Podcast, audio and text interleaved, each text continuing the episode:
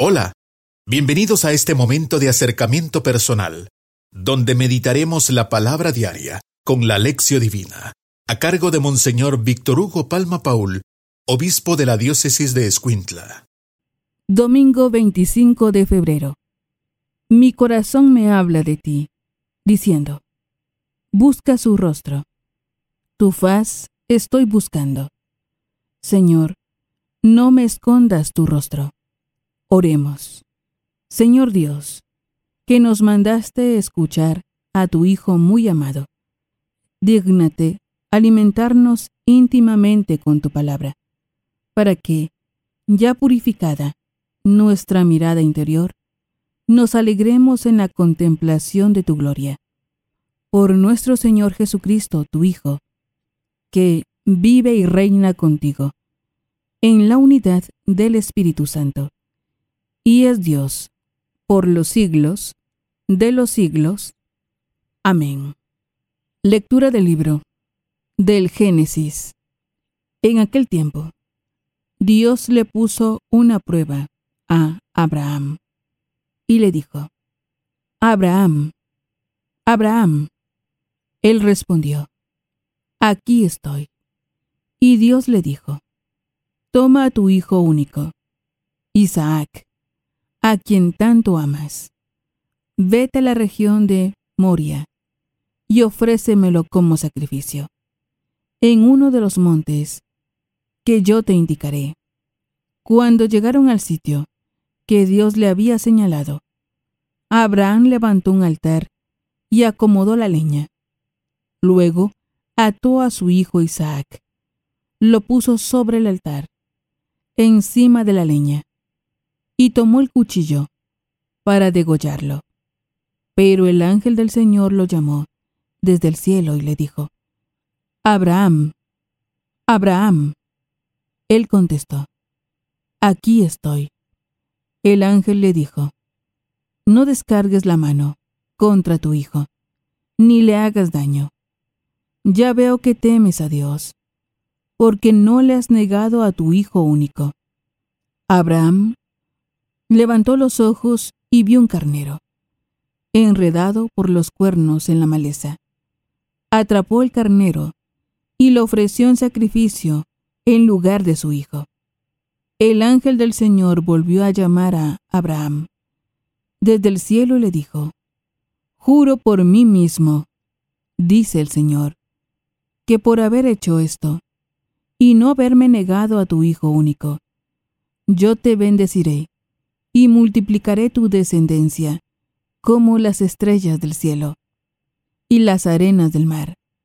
Tus descendientes conquistarán las ciudades enemigas. En tu descendencia serán bendecidos todos los pueblos de la tierra, porque obedeciste a mis palabras. Palabra de Dios. Te alabamos, Señor. Salmo responsorial. Salmo 115. Siempre confiaré en el Señor. Siempre confiaré en el Señor. Aún abrumado de desgracias. Siempre confía en Dios. A los ojos del Señor es muy penoso que mueran sus amigos. Siempre confiaré en el Señor. De la muerte, Señor, me has librado a mí, tu esclavo, e hijo de tu esclava. Te ofreceré con gratitud un sacrificio, e invocaré tu nombre. Siempre confiaré en el Señor. Cumpliré mis promesas al Señor ante todo su pueblo, en medio de su templo santo, que está en Jerusalén. Siempre confiaré en el Señor. Lectura de la carta del apóstol San Pablo a los romanos. Hermanos, si Dios está a nuestro favor, ¿quién estará en contra nuestra? El que no nos escatimó a su propio Hijo, sino que lo entregó por todos nosotros. ¿Cómo no va a estar dispuesto a dárnoslo todo junto con su Hijo? ¿Quién acusará a los elegidos? ¿De Dios?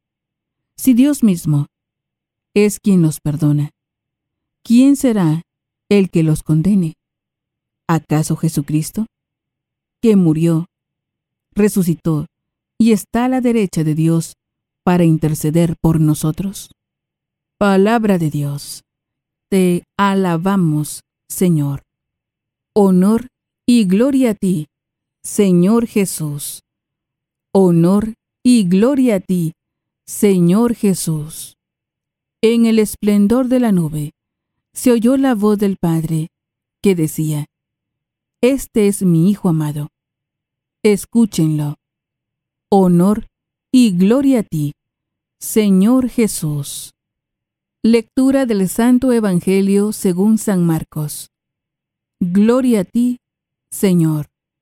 En aquel tiempo, Jesús tomó aparte a Pedro, a Santiago y a Juan. Subió con ellos a un monte alto y se transfiguró en su presencia. Sus vestiduras se pusieron esplendorosamente blancas con una blancura que nadie puede lograr sobre la tierra. Después, se les aparecieron Elías y Moisés, conversando con Jesús. Entonces, Pedro le dijo a Jesús, Maestro, qué a gusto estamos aquí. Hagamos tres chozas, una para ti, otra para Moisés y otra para Elías. En realidad, no sabía lo que decía, porque estaban asustados. Se formó entonces una nube, que los cubrió con su sombra, y de esta nube salió una voz que decía, Este es mi Hijo amado, escúchenlo. En ese momento, miraron alrededor, y no vieron a nadie, sino a Jesús, que estaba solo con ellos. Cuando bajaban de la montaña, Jesús les mandó que no contaran a nadie lo que habían visto, hasta que el Hijo del Hombre resucitara de entre los muertos. Ellos guardaron esto en secreto, pero discutían entre sí. ¿Qué querría decir eso de resucitar de entre los muertos? Palabra del Señor. Gloria a ti, Señor Jesús. Es momento de reflexionar con Monseñor Víctor Hugo Palma Paul, obispo de la diócesis de Escuintla. Alabado sea Jesucristo, por siempre sea alabado. Alabado sea aquel que se transfigura y que nos deja ver ese futuro hermoso que nos espera para que nos animemos en el camino de la cuaresma. Amén. Le saluda hermano su servidor, Monseñor Víctor Hugo Palma, obispo de Escuintla, en este segundo domingo de Cuaresma, cuando la Iglesia nos coloca siempre esta escena tan maravillosa de la transfiguración de Cristo del monte Tabor, para que nosotros sigamos ese camino de luz y deseemos estar en la luz de la resurrección, decimos, ven Espíritu Santo, ilumina mi mente, abre mi corazón, para encontrar en tu palabra a Cristo camino, verdad y vida. Ayúdame a seguir hoy el llamado de Cristo según el ejemplo de María a una vida nueva, según la palabra de Dios, para ser en el mundo un enviado del Señor, un testigo de la fe, un hermano y un amigo, un discípulo misionero del Padre, del Hijo y del Espíritu Santo. Amén. Qué hermoso, queridos hermanos, qué hermoso lo que hoy se nos plantea. Porque Dios quiere como animarte a que subas a la montaña. Eh, la montaña tiene piedras, tiene obstáculos, es cuesta arriba, pero sube de la mano de Dios. La cuaresma es un tiempo de ascensión a la montaña, de la conversión y verás la luz. Me decía una persona, yo me animé a subir al volcán de agua, un volcán que ustedes saben que lo suben hasta los niños, porque ya se puede hacer mucho hoy. Me costó mucho, pero cuando estaba arriba, dije, valía la pena. Sí, vale la pena. Que tantos anuncios de antes y después, mire cómo va a quedar usted de bonito después de hacer esta dieta. Bah, negocio es negocio. Pero sí, hay un antes y un después. Hoy el primer monte se llama Moria. Y Abraham sube a esa montaña con el corazón oprimido porque Dios le pide el sacrificio de su hijo Isaac.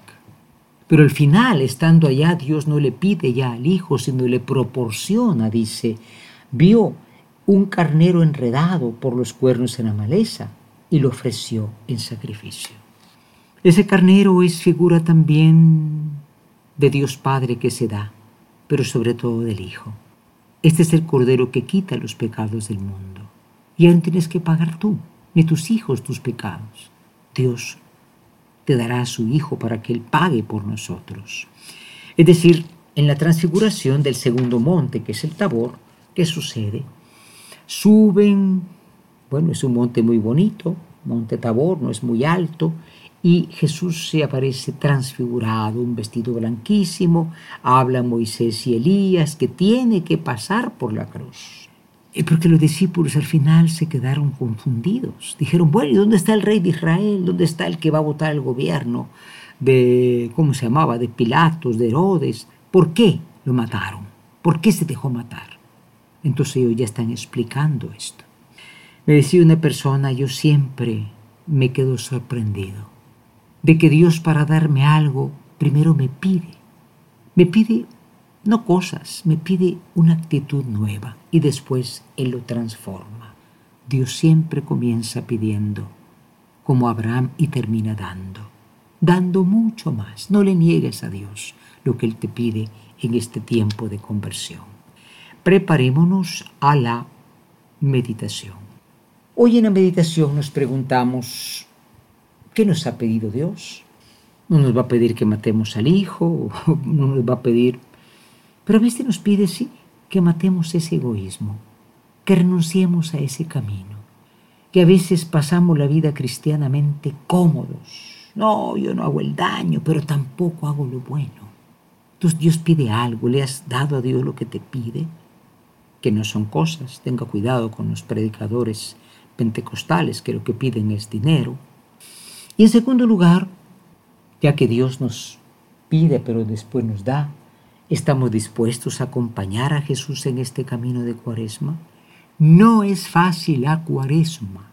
Olvidémonos que es un tiempo de playa, de más calor. No, es un tiempo de, sacrificio. Negarse para que Dios te dé. Estamos dispuestos a ver en esa montaña la luz de la resurrección y animarnos a seguir adelante preparémonos a la oración.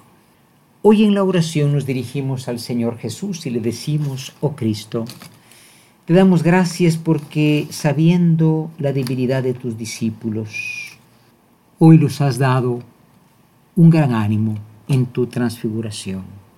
Has dejado ver tu gloria para que ellos animen a seguirte. Gracias Señor porque nos haces ver aquello que nos espera Ojalá que deseemos una vida nueva en este tiempo de cuaresma, que verdaderamente estemos dispuestos a darte lo que nos pidas para tener eso que tanto deseamos y necesitamos. Amén.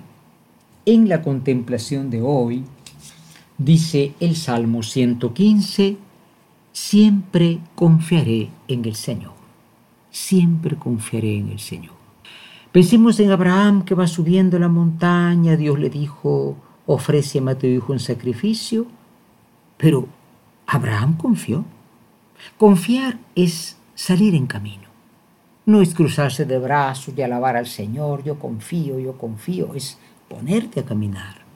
Si Dios te está pidiendo algo, dale eso a Dios. Y como digo, no son cosas, son sobre todo actitudes.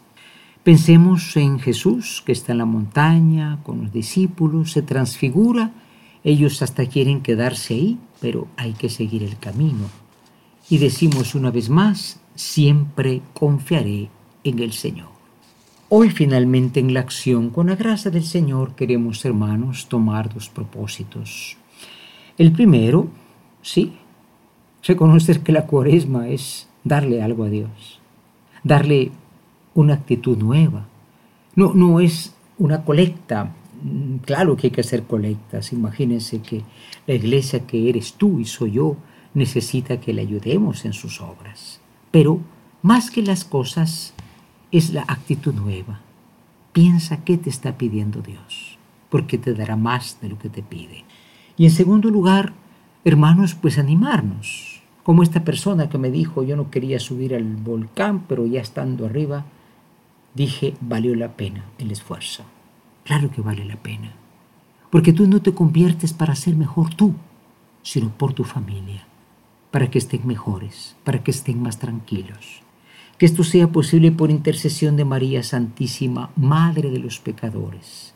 En este año del Congreso Eucarístico Nacional, infinitamente sea alabado mi Jesús sacramentado.